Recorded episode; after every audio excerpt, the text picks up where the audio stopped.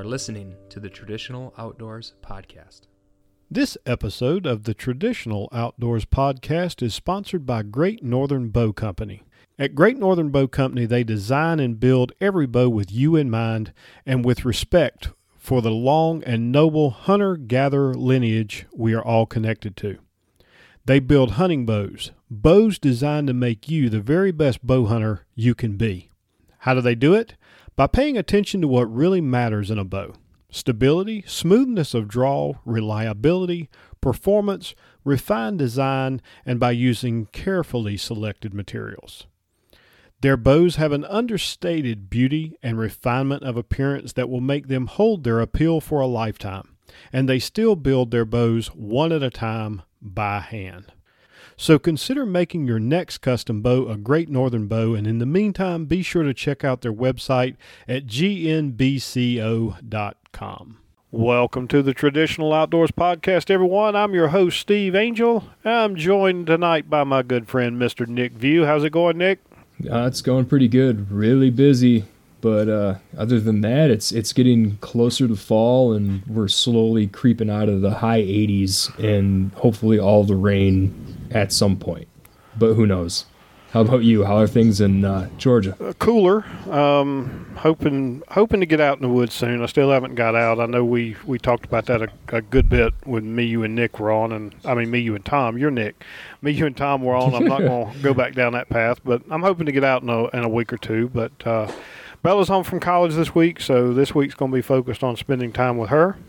And we just I just dropped the episode for today from me, you, and Tom getting together, where we announced the giveaway for the bow. And I have to say, you always get a good feeling, you know, especially within this community when somebody wins a prize. And I just got to share this. So I reached out to Ryan, who won the bow, and I reached out to David. I got those two hooked up, and I told Ryan, I said, no, I'm not sure if you're a Comptons member or not, but if you're not, then, you know, let me know, and I'll go ahead and get you signed up. And I said, and if you are, I'll just get you an extension on what you already have. And he came back within minutes and said, if it's all right with you, when I signed up, I think he said this year, the Comptons, I went ahead and joined for 3 years, so I'd prefer you give my my prize membership to a friend of mine, and he's giving it to Neil Summers. So I thought that was really cool because I know Neil very well, and I've already reached out to Dennis Harper to get that going. So just gotta love stuff like that within this community. Oh, for sure. Neil's such a good guy. Ryan's a good guy. I like seeing both of them. Wish I could hang out with them a little bit more. When I tend to see them at events, either they're super busy or I'm super busy, and it's usually either a break between booths or running to go somewhere. So that's cool to see Ryan do that, and Neil's definitely deserving of it. Very, very dedicated to the outdoors. He's had a really cool traditional journey thus far, and does a lot with his son too. So. Yeah, it's very cool. And like I said, it just, you know, it reaffirms to me how great the people in the traditional community are. So I had to bring that up. And speaking of great people in the traditional community, we got a guest on tonight that you and I have tossed around quite a few times about getting on the having on the show. And I met this gentleman, I guess it's been, this fall will be 3 years. Because I met him at the first Camp Classy that I attended up in Michigan, hunting on Yankee Springs, and then saw him last year when I was there. Actually, no, that's not right. I didn't come last year, so it's been 4 years now. 4 years. Well, don't look at me because I couldn't remember when I met him. I know. We were talking about that before we started recording. But anyway, I without further ado, I welcome Mr. Jamie Burkhead to the show. How's it going, Jamie? No, good. And you guys? You know what? Yeah, doing good. Yeah. Yeah. Real. And Jamie, we actually, to carry on that conversation of how we met, I think the first time I met you, you helped out at Barry County Outdoor Days, yeah. Didn't you? Yep. That was...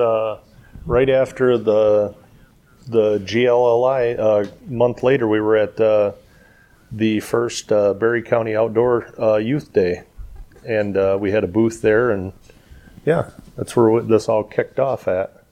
Yeah, and you were at the time teaching some you were teaching some hunter safety classes and whatnot, and you were actually at Barry County, not with the MLA, right? You were with another organization. Oh, no, I was there with the MLA.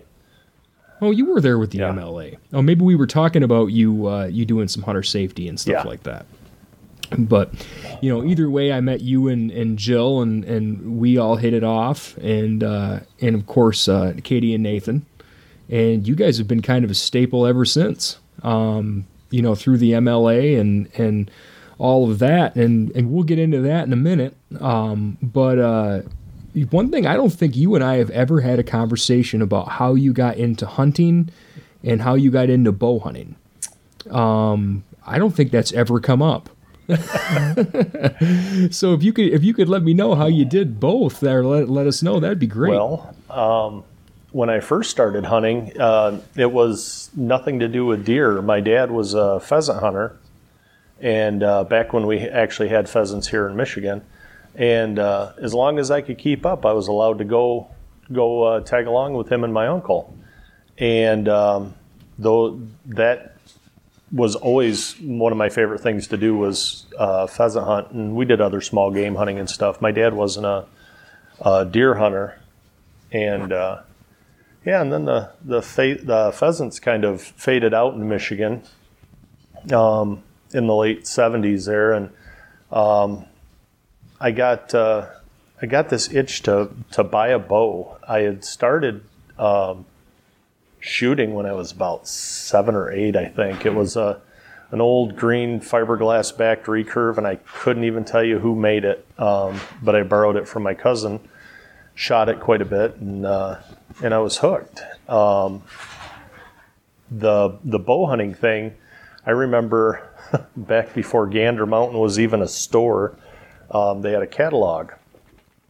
And I remember ordering my first Bear bow out of there, but the big push was compounds. The recurves and longbows were kind of fading off into the background a little bit, and there was a big push for compounds. And my first bow that I actually bought was a Bear Whitetail 2 compound, and I still actually have it. I bought it when I was 12 or 13 years old.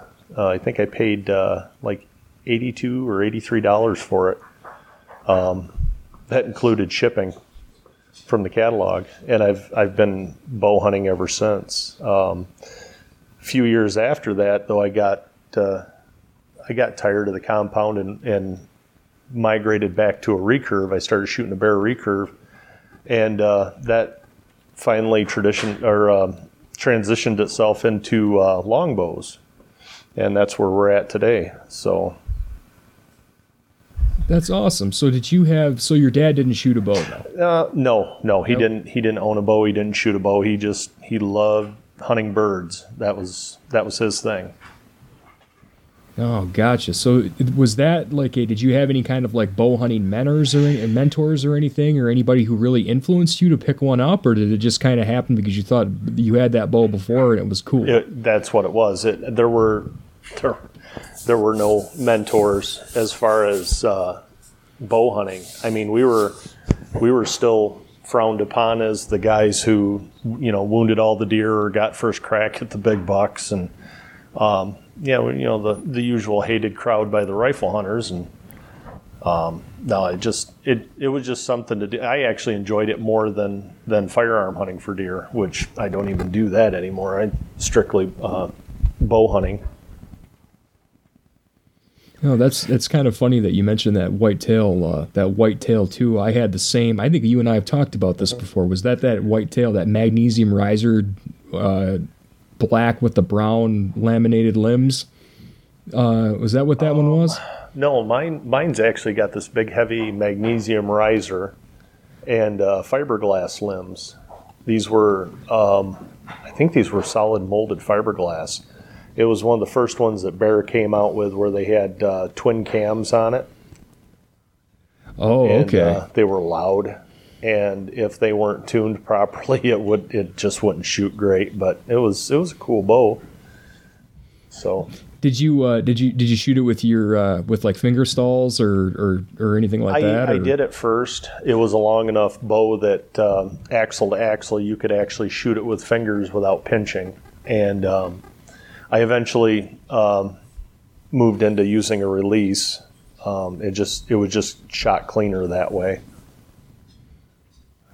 Gotcha. Mine was kind of funny. I had it was as big as me because my uncle just gave it to me because he had upgraded. Yep. So I got that and nothing else, and he figured, well, you'll just he ain't gonna hurt anybody with it because there's no arrows around here. So he just handed it to me because I was big into Rambo, and I slung it around my back and carried it everywhere. And I remember I did find arrows and shot them all over the place, actually. And then and I shot that bow with leather finger stalls my dad had, and I had a soccer shin guard for an arm guard. I remember because I whacked my arm so many times with it, and I was just bruised. Oh, yeah. But those seemed to be a pretty popular bow from back then. So you segued into the longbow. How'd that happen? Wait a minute, I got someone to throw out there. I forgot. Hey, I forgot you were there, Steve. I got a trivia question for you. Okay. You mentioned Rambo. What model? What make bow was that Rambo shooting when he had that? I think it was Rambo 2. That was a Hoyt, wasn't it? Jamie gets the prize. Mm-hmm. I could see the ad. For that, you get five. You get five attaboys. Go ahead, Nick. I'm sorry. I don't know why I always remembered that, but I think it was because I was shooting Hoyts at the time. So weird deal that Rambo came up too. Because did you just see with that new Rambo movie coming out? He's shooting a bear bow in it, and he's got a commemorative edition bear recurved a takedown coming out. I did not know that. I one of the parents from some of the kids that Bella's got to know at college, we went down and visited with her last week, I guess, and one of the parents was talking about he and his son had went to see that movie, and it was a horrible movie unless you just wanted to see a bunch of violence. It definitely delivered on the violence. So. Well, that was the Rambo movie before that was like that, too. But it appeared to have some gadgetry hanging off of it that I'm sure was not necessary. But they had to make it look cool. But I remember that ad. Somebody gave me a stack of Bow Hunter magazines from back then. And when Rambo had come out, or Rambo 2, they had that same bow they were selling. And they had the advertisements for that, and they had it all decked out, and it was all black and everything. So I think it's funny that came up today, and that movie just came out, and they're doing the same thing again. But that's segueing off of our guest. So how did you get into a longbow, Jamie? How'd that happen? Well, shortly before we joined the MLA, I'd always shot bear recurves. I had a few of them at the house, and I thought I wanted to try my hand at a longbow, and I don't know. I don't even recall why I wanted to. Maybe it was just something different.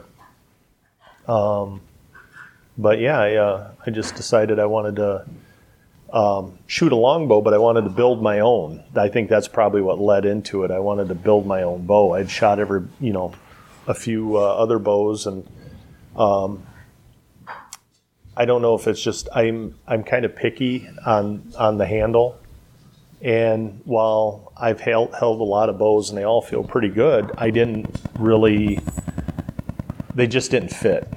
Let's leave it at that. And they just didn't fit. And I started making my first bow when I finally got around to making it for myself was a 62-inch reflex deflex type hybrid longbow. And I still have that bow. It was one of those faded ones that had the bad Gordon glass in it that you didn't realize it until you took the tape off it, and you'd see all the vertical streaking in it. But it's shot great. It is hanging on the wall now. So for fear of it blowing up on me. Oh, you finally put that thing. I was going to say you were shooting that for, I think, the first couple of years I knew you. You had that bow. You hunted with it at least a few times anyway. But I always thought that, despite the Well, for one, the first time you showed me that bow, I was kind of like, you made that? Yeah. Like, you said you made bows, and I assumed immediately that you'd make self-bows. No. You know, so, you know, John Buchin, our mutual friend, had said, no, you're making laminate bows, and I was kind of like, well, how do you get into that? I mean, because you, because yours are, they're really clean. And they got a lot of, like, they're, you know, you can do some fancy inlays and stuff like that. I mean, you're pretty talented at it, I think. And how did you get into all that? I mean, were you handy before working with wood, or how did that happen? Yeah, I've always enjoyed working with wood, so I got a garage full of tools to do that stuff with, and it's one of those spur of the moment things where I went, I just decided I wanted to build a bow. Well, the first rule was, my wife Jill told me that if I was going to build bows, I had to build them for the kids first before me or anybody else. And that was the deal. I made a couple of small 48-inch ASLs that the kids outgrew quite quickly, and they still have those. As a matter of fact, those are the first two bows I made, and they're really ugly, but they're really cool. So, because they're the first two that I made. So, and then every time I would actually have the laminates, and I would get ready to lay up one, and it was going to be mine. Somebody wanted one, and I probably did, 4 or 5 adult bows before I actually got to mine. Yeah, and that's kind of the way that works. The moment anybody, since you're making these, you know, you could do one for me. I know it's come up in our group of friends several times. Well, John Buchin took that one step further, and I came home from work one day, and there was a box of laminates that he had ordered and had them shipped to my house. That's how you do it. That sounds like John. Just drop ships a bunch of materials over there.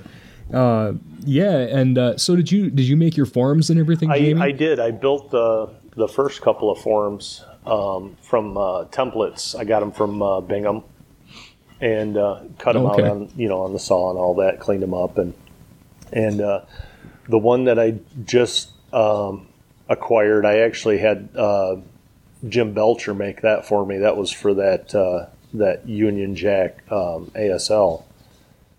And it's identical to the ones the form that he's got, and I love that thing. It that's where I was going with everything. I wanted to build an ASL for myself. I shot a couple of them, and I kind of liked them. So that's where I wanted to head with the bow building. And I know I've seen one of your bows, Jamie, but I was actually going to ask that question because I honestly just didn't remember. And please take no offense by that. I think I've seen probably 9,000 bows since I saw you. But so is that really what you focus on? Is just the ASLs, or do you build another style too? I still build. I still do two different reflex deflex bows. One's a shorter 60-inch hybrid. And the other one is a longer one. I'll do 62 and 64 inch in that hybrid, and then the 66 inch ASL. So then the youth bows I can do 56 inch and down, and those are straight limb bows as well. And do you? And I'm sorry, Nick. I'll pass it back to you in just a second. But do you? And again, forgive me for not knowing, but you know, is this something you're actively looking to grow bigger, or are you really just trying to? I mean, obviously, you don't want to just supply the John Buchins of the world with their bows, but I mean, are you looking to take this bigger, or are you really just looking to do more around just building them for friends and acquaintances and that kind of thing? You know, and I think in the beginning it started, I wanted to build it just to see if I could do it. And I realized, for me, how easy it turned out to be. I would like to see it go bigger, honestly, eventually. And but it's kind of tough when you're working, 50 or 60 hours a week, and then you've got other things on your plate in home, and but yeah, I would like to see it go bigger eventually. Well, so good retirement plan if nothing else, right? Well, that's what I'm thinking right there. So, and that'll be creeping up on me here before too long. So it's creeping up on all of us except Nick. Yeah. Yeah. Well, not only that, but Jamie, Nathan and Katie are so involved in everything, and you guys do so much as a family, and there's hardly an MLA event that you and Jill aren't at, and the kids helping out too. So I'm actually shocked you even have time to build a bow with that schedule, plus your job. To be very honest with you, but I've got one sitting in a form right now out there. It was a dry fit, and it was for Nathan. I was finally getting around to building him an ASL, and it's been sitting out in the form for a few weeks now, and I just haven't had time to go out there and glue it up and put it in there. So that might be a good weekend project this weekend. I don't know.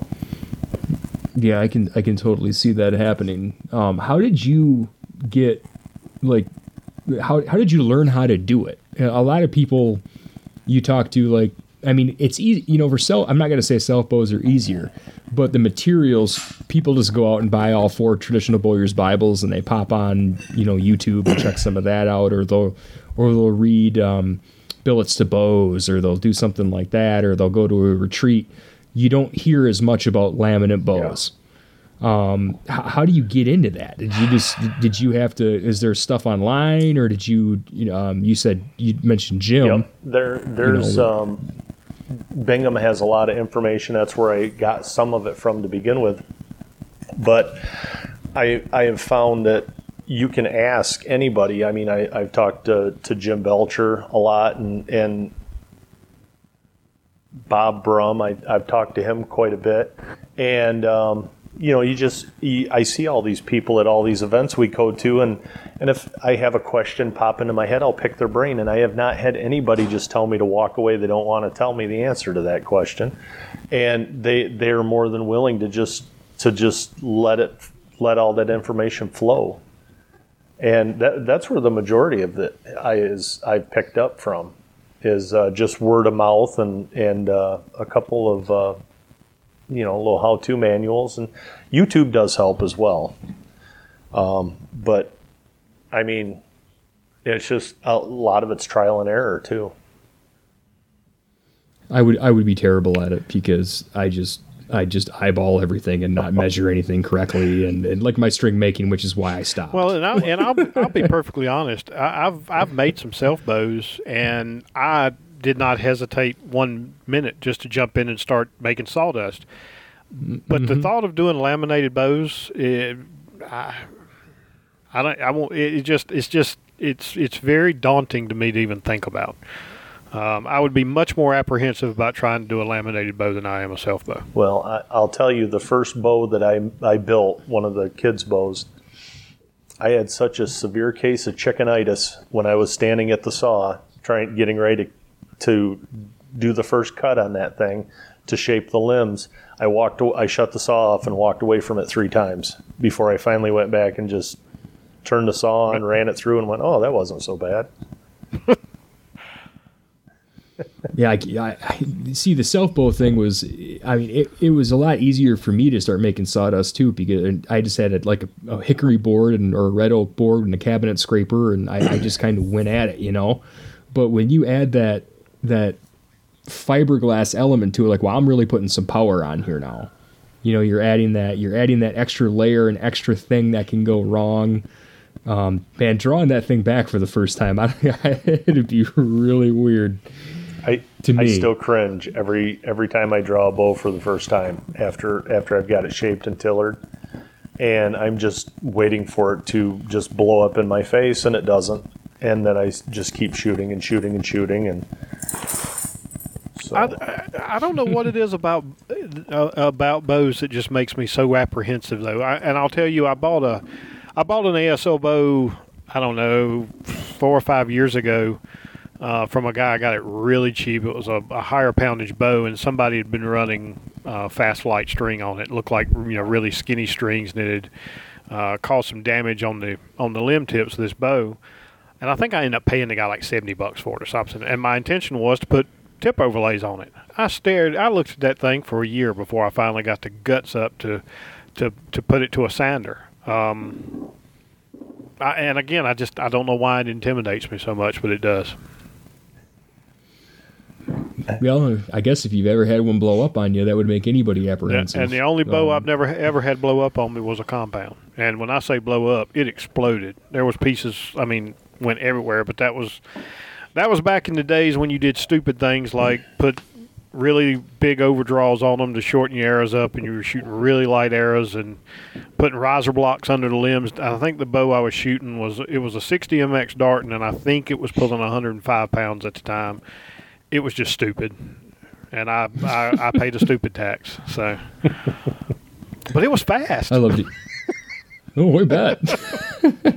I actually threw my first self bow down the first time I pulled it back because I heard a click, and it was just like the string slipping out of the nock a little bit because I didn't cut it right, and I tossed it. Like I was that freaked out by it. That was one reason I didn't go into making self bows, was I'd heard so many stories about guys putting all that time and effort into shaping that bow and making sawdust, and the first time they string it and draw it back and click, it's done. So I that was one thing that set me away from wanting to even try a self bow, would be for it to fail, you know, on the first attempt to string it and draw it. So yeah, you kind of bypassed all that and just went right into the laminates. Yep. But you know, that's so. Is the whole family shooting one of your bows now? No, Nathan outgrew his a long time ago. Actually, this funny story. He has one of John's bows, and I don't know if you heard that whole story at the GLLI, John. I did. If you should tell it though. It's a good story. It's very comical. John had told Nathan, "Oh, go." You know, he brought half a dozen bows with him to the GLLI, and he says, "Just go pick one up off the rack and see which one you like, and go shoot it." Well, Nathan comes walking back with John's brand new bow that he just got from Chuck Deschler, and I don't even know if John had put 6 arrows through it. Nathan had it the entire weekend. And just shot everything with it. And I told him, I said, you're going to have to give that back to John. And but John let him borrow another one of his bows because he knew that I didn't have that bow ready yet for him that I'm working on. So he may be bringing one of John's bows to deer camp with him this year. But Jill shoots one of mine, the Reflex Deflex. She's got a 64-inch one that I built her, and that thankfully that had clear glass and it didn't have the same problems as the other ones did with the streaking and whatnot. But yeah, they'll all be shooting my bows here before too long. Nathan shot the lights out with that bow, yes, too, he did. All weekend long. Yep. And a note on John. John feels the need to bring every bow he owns with him to every shoot that he goes to. He does. That he does. And they're all fairly similar too. They're all, you know, they're all D-style longbows, hill styles, most of them. Well, there's no Goldie's not. Goldie's a St. Joe, but they all, his rack is just full and he just leaves them there all weekend. And he might not even string any of them up. And they'll be there all weekend long. No, because he's too busy running around doing events at the, managing the events at the Invitational. Yeah, exactly. So hey, let's talk about the MLA a little bit. You joined pretty much, you were a member already, but you joined the board shortly after I met you. It didn't take very long. You were highly encouraged at Barry County to ad nauseum. Actually, you were encouraged to join because you and Jill were so good with the kids, and you know, when you work with kids a lot, you kind of got a servant's heart and you love to do it, you recognize that in other people immediately. And right away we knew you were on the up and up and that it was a passion. Mm-hmm. And you joined shortly after that. But what drew you to the MLA? Well, we had been coming to the GLLI long before we were even members of the MLA. It was because it's at Charlton Park, and that's like, you know, 15 or 20 minute drive from our house. So we would go down there, and it was mainly just I'd hit up the vendors and go when I'd go down there and get stuff I needed and whatnot. And I don't even think I owned didn't even own a longbow at the time. I was still shooting recurves and stuff, but.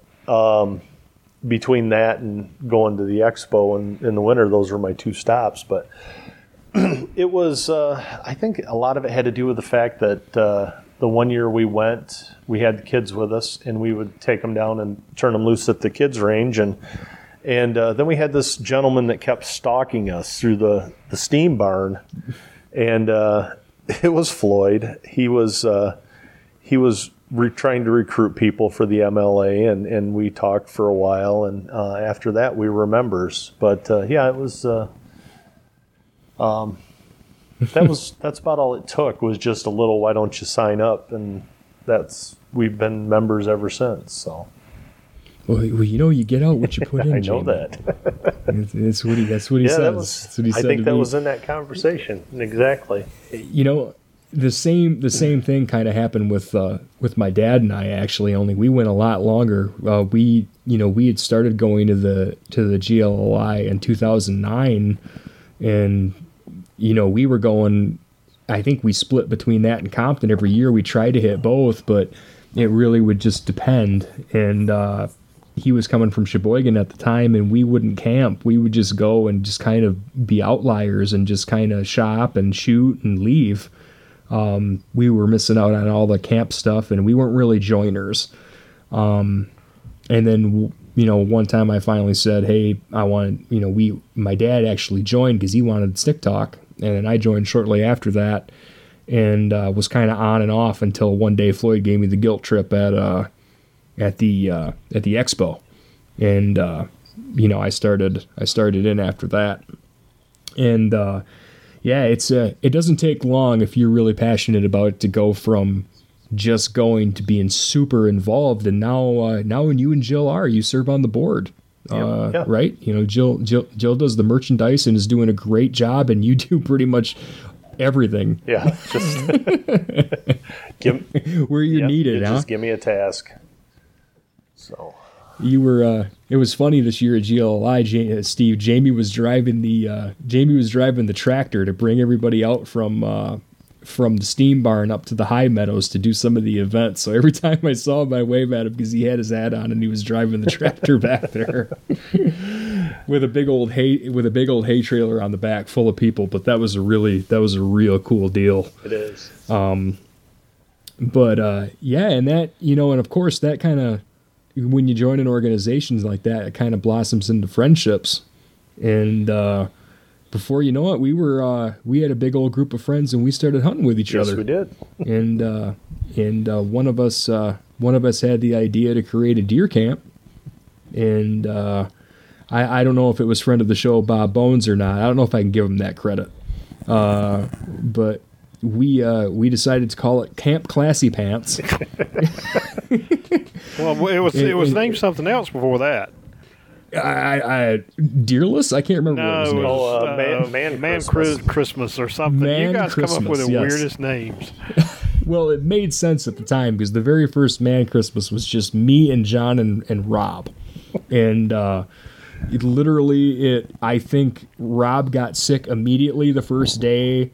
One morning he didn't even go out. One morning he went out and didn't have his broadheads screwed on. He left those. I don't think any of us seen anything. And I slept in my van and left the next day. So it wasn't much of a deal. But we decided to, you know, like anything, it grows a little bit as you get to know people. And we started getting a little more. I don't know. It didn't. it got classier, I guess, which is why we started calling it Classy Pants. And it was Jamie kind of almost coined it when he decided that a porta potty was in order. And that was the big time after that. And Steve got to come in during that time, and that's when you met Steve. It was. Yep. Steve got Steve was trial by fire, just met everybody in one weekend. That was the so that was the hunt that my first day hunting in Michigan had that really nice 10-point that showed up, and I was on the ground and couldn't get a shot, but I would have loved to have taken that deer. I still have nightmares about watching him walk away from me. Well, at least you got to eat well. I did get to eat well. It was a great camp. Now, the last one I attended, I not so much. That was the one it rained. Yeah, we were there 3 days. It rained 6. That's the truth. It was horrible. And when we were breaking, it was funny because when we were breaking that final camp down, we had a lightning storm in the middle of the first week in November. There's water everywhere and lightning. The first night I stayed in, John was working on his camper, and it started leaking because he'd been working on it, and he's like, well, it's going to be fine. And then my side started leaking, so we had to put a tarp up over it. And, it just kept on getting saturated, and we just couldn't believe what was happening. Like, it's one of those where you want to go hunting, and you want to go so bad, because sitting around at camp was kind of miserable, too, because we were all huddled up under one canopy and cooking over like a thank God Tom was cooking over one of those flat grills or whatever, electric grills or whatever, or propane powered, I mean. But, man, it was fun, though. We just had a great time. And part of Man Christmas is to have as much meat as possible with no vegetables in sight, and that's pretty much what we had and have had for the last 4 years. The river of bacon grease that was under the tent that year. That was bad. it was bad, and that's not even an exaggeration. That's how much. Yes, it was crazy. But those are some of the what we've had so far. At those are some of the best experiences of my life. I always wanted a camp, and this camp is just, no matter what happens, whether you leave your clothes outside and they frost accidentally, or you eat on Tom's plate.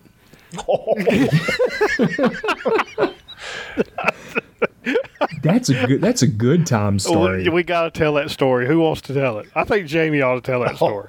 I don't think I was even standing in the vicinity when that happened. So I'll tell it. Okay. Steve, you got to tell it. I'll tell it. So, and I love Tom like a brother. We've all known Tom about the same amount of time, and I'm going to tell y'all something that you might not have known about Tom. Tom is rather particular about certain things, to put it lightly. And Tom had bought. I don't know where he got them. Okay, I really don't. But he had this nice silver plate, almost like a communion plate, I guess. And what Tom would do is he'd take a paper plate and put it on this and eat out of it. If I remember all this right, Tom will probably come back and correct me. And he kept this thing just, it was, you could see your reflection in it. Well, one certain guy whose name rhymes with Bob Bones, goes into camp one morning and fixes breakfast, which was really nice. He fixed breakfast for everybody. And I think, Tom and I both didn't even come in that day. We stayed in the woods, or came in a lot later than everybody else, but we get back into camp, and I don't remember if he had put the food on the plate for everybody else, or if he ate off of the plate, but he didn't put a paper plate on it, and it was just coated in the nastiest sausage, bacon grease, and it didn't. Tom, I don't remember exactly what Tom said, but it was something about his damn plate. Yeah, they used it to put all the sausage in that they cooked. Right. Yep. And then was it this year at the MLA banquet, I think. I don't think it was last year. Nick, help me. Was it this year or last year? It might have been last year. It was last year because Tom wasn't at this last banquet. That's right. That's right. He couldn't make it. So Bob Bones shows up at the MLA banquet with this silver plate that he found somewhere that has etched on it Tom's damn plate. So anyway, it was absolutely fantastic. And it would have been the nicest plate in camp because everybody just eats off paper or whatever else they can find. One year we ate off wood, or John and Rob didn't bring anything, and they ate with hunting knives off of wood blocks. I rolled into camp and they were sitting there with campfire wood and steak on them, and just their hunting knives. And they're like, yeah, we probably should have told you to go pick up some silverware because we don't have anything. And, oh, yeah, we don't have plates either. And, yeah, Bob was just irritating everybody in camp. That was the same hunt that he put the flagging tape up right behind the camp just to see if John would notice it. And John rolls in, and as soon as he gets out of his truck, cocks his head off to one side and let out with a string of expletives, and down through the woods he went. And I don't know how far he got before he realized it was leading him right back to camp. They put it in a big old circle because whenever I go scouting anywhere with John, his biggest pet peeve is that people leave the orange disposable tape up in the woods and never take it back down. So it's like a runway. It's like that in Bright Eyes. Everywhere you go in Michigan, there's like just any trail there is just marked. You can just see side trails marked that might be as clear as day, but it don't matter because somebody decided that they weren't getting sidetracked at all and putting that stuff up there. So John will go, on a tirade and go rip it all down. So when he left, they decided to get him, and him and Todd Greenwald was there that year. And they put it off to the way off to the left, and then they roped it around and back down a trail, so it didn't look that obvious. It looked like there was actual, we played it up that some hunter had snuck into camp and marked a trail and was now hunting near us because, and you'll see anything at Yankee Springs where we hunt. He actually thought that was the case, and he went back there and he was just stomping around, pulling, I can't believe that somebody would do this. This is so stale. What about woodsmanship? Blah, blah, blah, blah.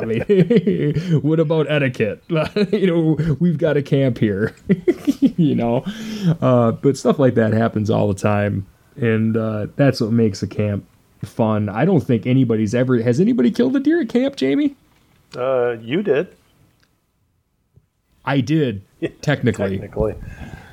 Camp was already broke when I killed mine. Yeah, I'm surprised you guys even got out of bed that next morning, because I remember that was when I dropped in when you guys were down at the first place. And I remember leaving there at almost midnight to go home because I just dropped by to see what you guys were up to. And the next morning I saw that you posted a picture of a buck you shot on Facebook. So yeah, that was my first buck, and that was and the funny part about that was, you're right, I'm shocked we did get up because we were up till probably 2 a.m. Mm-hmm. And we had eaten our weight in meat, brats, steak, duck breast. Whatever we had, we were cooking it. That's just the way it was. And if it's cooked, it's got to be eaten. So we ate all that, and then, maybe might have had a couple barley pops or bourbon or two, and then we all kind of looked at each other at 2 a.m. and we just went to our tents without a word said. And then we had a frost that night, and that was the night that I left my socks, my long underwear, my pants, everything outside by the fire and forgot about it. And it frosted. And I'm like, I roll out of bed, and it was freezing. And I was like, where's my pants? Where's my underwear? Where's this? Where's my socks? And that was like the last dry stuff I had. And they were all hanging from the tree outside of my tent covered in frost. My socks were stuck to the burn barrel outside, like absolutely frozen. And that's the only socks I had. So we barely made it. We got there before daylight somehow. We said we better go. because we're going to regret it if we don't, and we got a frost. We have to go. So I went, and yeah, that was the best morning of hunting we had. And then last year I actually went down to see Steve, and you guys got snowed on. Oh, it was so cold. That's right. That's what it was last year. Yeah, you missed it last year too. Mm-hmm. I went and visited one day, and they were. I came from Georgia, and there was, you guys like had 3 inches of snow on the ground. Yeah, it was stellar. It was. It was so cold. They had made a shanty town lean-to. There was like three. What'd you guys have? The two or the three campers? We had pop-ups. Two pop-ups, and then John's big canopy tent. And then and then you put the tarp up, and then you guys had like a little lean-to like that cut the wind, and that was the one. That was the day that John didn't get to shoot a buck because his butt cramped up. What he do what? I haven't heard this story. I really hope he doesn't. You know he's going to listen to this. Yeah, the whole stretching routine. Because you were giving him grief about, come on, old man, you need to stretch before you go to the woods. And that turned into a whole aerobic exercise program at camp. I was coming on my way. Yes, I was coming back from Georgia, and they were talking about, you know, we got this group chat going, and everybody's talking about, you know, I'm like, well, what happened? You know, I just saw a 10-point. It was huge. I'm like, well, he's like, what happened? And he's like, cramps. So I'm like trying to figure out what he's talking about. And I'm like, why don't you drink some water and stretch before you go into the woods, and you won't get cramps in your butt when you're trying to shoot a deer. And that's not what happened. He got froze. Like the buck froze him, and he couldn't move. So he was stuck in a weird position and like couldn't move for like several minutes. So he started cramping up. So now every time I see him, they start stretching. Oh, it was, and I remember somehow my sleeping bag became unzipped in the middle of the night, and my feet were so cold that's what woke me up in the morning. I couldn't hardly walk, and Rob's telling everybody, "Oh, I think he's going to lose a toe or something like that." I'm like, "It wasn't that cold, man, but it was cold enough I couldn't hardly walk." It felt cold. It was. It's your typical Michigan fall where, you know, you're 80 some degrees, and then all of a sudden it's now you hit November, and all of a sudden it's 10 below. Yep. You know. And then it goes again, and then it gets warm again. But man, I know we're rambling about camp, but man, just the memories of that camp alone in just a few years. I mean, you could write volumes about that camp, and it'd all be inside jokes, and nobody would get it. And we can't forget the Yankee boot wash either. Oh, Steve knows about the Yankee boot wash. I think I'm going to check to see how deep this water is. Whoa, hey! Afraid I know it really well. Well, Steve, we've missed you, man. We can't wait to have you up here again. Yeah, I'm thinking I might make it back up next year. This year's not going to be in the cards, but no. Steve's got a score to settle, though. Steve's bound to determine he's going to take a deer on this property. Well, and you were talking about, you know, Tay. I'm pretty. I don't know that, you know, the last hunt that I was up there, I shot that buck the morning that the monsoon set in, and I mean it was cloudy, and before I could even get down out of the tree in my climber, it was just pouring rain, and we ended up breaking down camp, and I forget now who said, but somebody said it was still raining like the next morning. I mean, it just rained all through the night. Mm-hmm. So it did. It was pretty miserable, and we actually forced a couple hunts that, you know, one of those nights that it was just, or I know it was a morning. I remember I went out with John, and he took me out to a really cool spot that morning, and of course we got turned around, you know, a couple times. So by the time we got out there, we were sopping wet, and then you know, he went and sat over on this cut. And he has his, he's got his little fold out. It's like an actual fold out chair, like a camp chair he hunts on. And I always hunt in like a hammock, seat, or a stool. And I saw him through the woods and it started raining and I checked the radar and I'm like, oh, we're going to get dumped on. So I'm like, I'm waving at him and he's not responding to me. And I'm like, okay, he must want to keep hunting, you know? So I sit back down and I'm like, all right, well, I'm just going to get my stuff ready and give him another, you know, however many minutes. And I wave at him again, nothing. So then I get up and I walk right at him. And I come in from behind him, and he's fast asleep in that chair underneath the canopy of leaves, getting rained on. So I wake him up, and he's like, whoa, hey, what time is it? And I'm like, yeah, we got a storm coming in. We need to get out of here. We've been out here for like 4 hours. We get a lot done at this camp. I'm amazed we haven't got a deer yet. We eat a lot. We do. We definitely eat a lot. Lots of questionably cooked bear meat.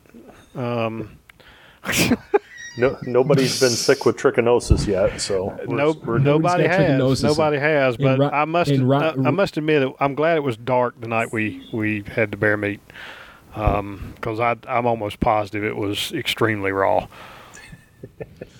The night we had the bear meat was the night that I was sitting there, or we were all talking underneath the canopy, and it was the night that the day you came to camp with a tent and no pole. I did come to camp with a tent and no pole. It's like, oh, that was funny. Like, I'm gonna sit back and see how he figures this crap out. That tent's not gonna work without poles. Okay, all right, ladies and gentlemen, so here's what happened. I came in, we could tell stories all night. I came in and my dad was camping with me, and we had this tent, and he had dropped it. He's like, we're never going to use this tent. I'm going to bring it down and give it to you. And so I just held on to it. We used it at GLLI, and I kept it afterward. Or not, no, we didn't. He brought it down after GLLI when he saw me, and he says, you can use this next year because we're not going to use it. We're going to do something else. I said, okay. So I never looked at it, never bothered to see if everything was there, because that's just me. So months roll by. Finally, it's hunting camp. I'm like, oh, it's all right, Dad. I got that tent.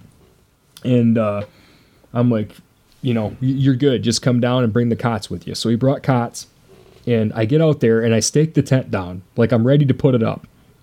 Got the spot all marked up. And I go, all right, give me the poles. He's like, what poles? I'm like, the poles. They're right over there. They're in the car. And he goes and looks, there ain't no poles here. And I said, well, what about, then they got to be over in the brush. You must have kicked leaves on them. No, there ain't no poles here. And I said, well, were there poles when you gave it to me? And he goes, you didn't check? And I was like, you gave me the tent.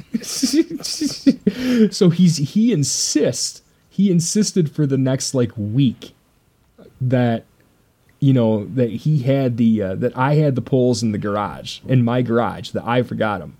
And I'm like, you go home and check and you see if you have those poles. Sure enough, I brought it up because I forgot about it. And I was like, hey, did you have those poles? Yeah, they were in his garage. So we didn't have any poles. So we had to borrow Jamie's red tent. He had to go all the way back home and get it. And we stayed in that tent. And that's just par for the course, though. Seems like every time we share a hunting camp, there's a tent story somewhere. With me, yeah, I know, that's what I mean. I'm cursed. I had a tent story at Compton. I went to Compton this year, and I hadn't opened up that the tent I had in 3 years, and that was the one I put away wet, and the actual zipper rusted and fell off in my hand when I put it up, and I didn't end up camping. But yeah, I'm cursed when it comes to tents, but that's just because I'm an idiot and I don't check anything, and that's just the way it goes. But that was also the same year I was standing, another Tom story, just really quick. I was standing there, and you guys had all eaten, and I hadn't done anything. Like, I hadn't helped prepare anything. I don't cook. I didn't do anything. I was literally freeloading. I don't know if I brought any food or anything like that. And I'm standing there talking to Tom, and I look over there, and there's a bunch of pots sitting there, and it's all dirty. And he looks at me, and he goes, "It ain't gonna wash itself." Shit. Oh, that's too funny. So I did. I did the dishes. But that was it. It builds character, man. It does build character. You'd think I'd have some by now. I guess I don't. But, man, we're looking forward to it again. And yeah. But, man, JB, we really sidetracked from you, didn't we? Yeah. It's all good. It is all good. And that, I mean, I think that's, I mean, pretty much that's been our relationship since we met. It's just been a marathon of camping trips, youth archery events, camping, and hunting. Yep. Yeah. That has. With a little Steve sprinkled in. With a little Steve sprinkled in. It'll be good to get the three of us together soon, Steve, so we hope that you can join us. Well, like I said, it won't be this year, but maybe next year. Maybe next year. Well, Jamie, I think we've probably kept you tied up long enough, and yeah. if I don't stop Nick now, we'll be telling war stories till midnight. So. Oh yeah, it's my fault. No, exactly. It's all good, man. It was great talking to you, Jamie, and learning about how you got into all this. And man, I've been honored to call you a friend, you and the family, and we were happy to have you on. Oh, I appreciate you guys having me. Well, thank you so much, buddy. All right, and we'll I'll keep you posted. I'm gonna make it back up there. Hopefully within the next year, I'll make it back up there to hunt with you guys again. So, well, looking forward to it. Nick, thank you, buddy. Yeah, no problem. Thank you. Well, I hope everyone's enjoyed it. Thank you again, Jamie, and we'll catch everyone up again in I guess a week. So, take care, everyone.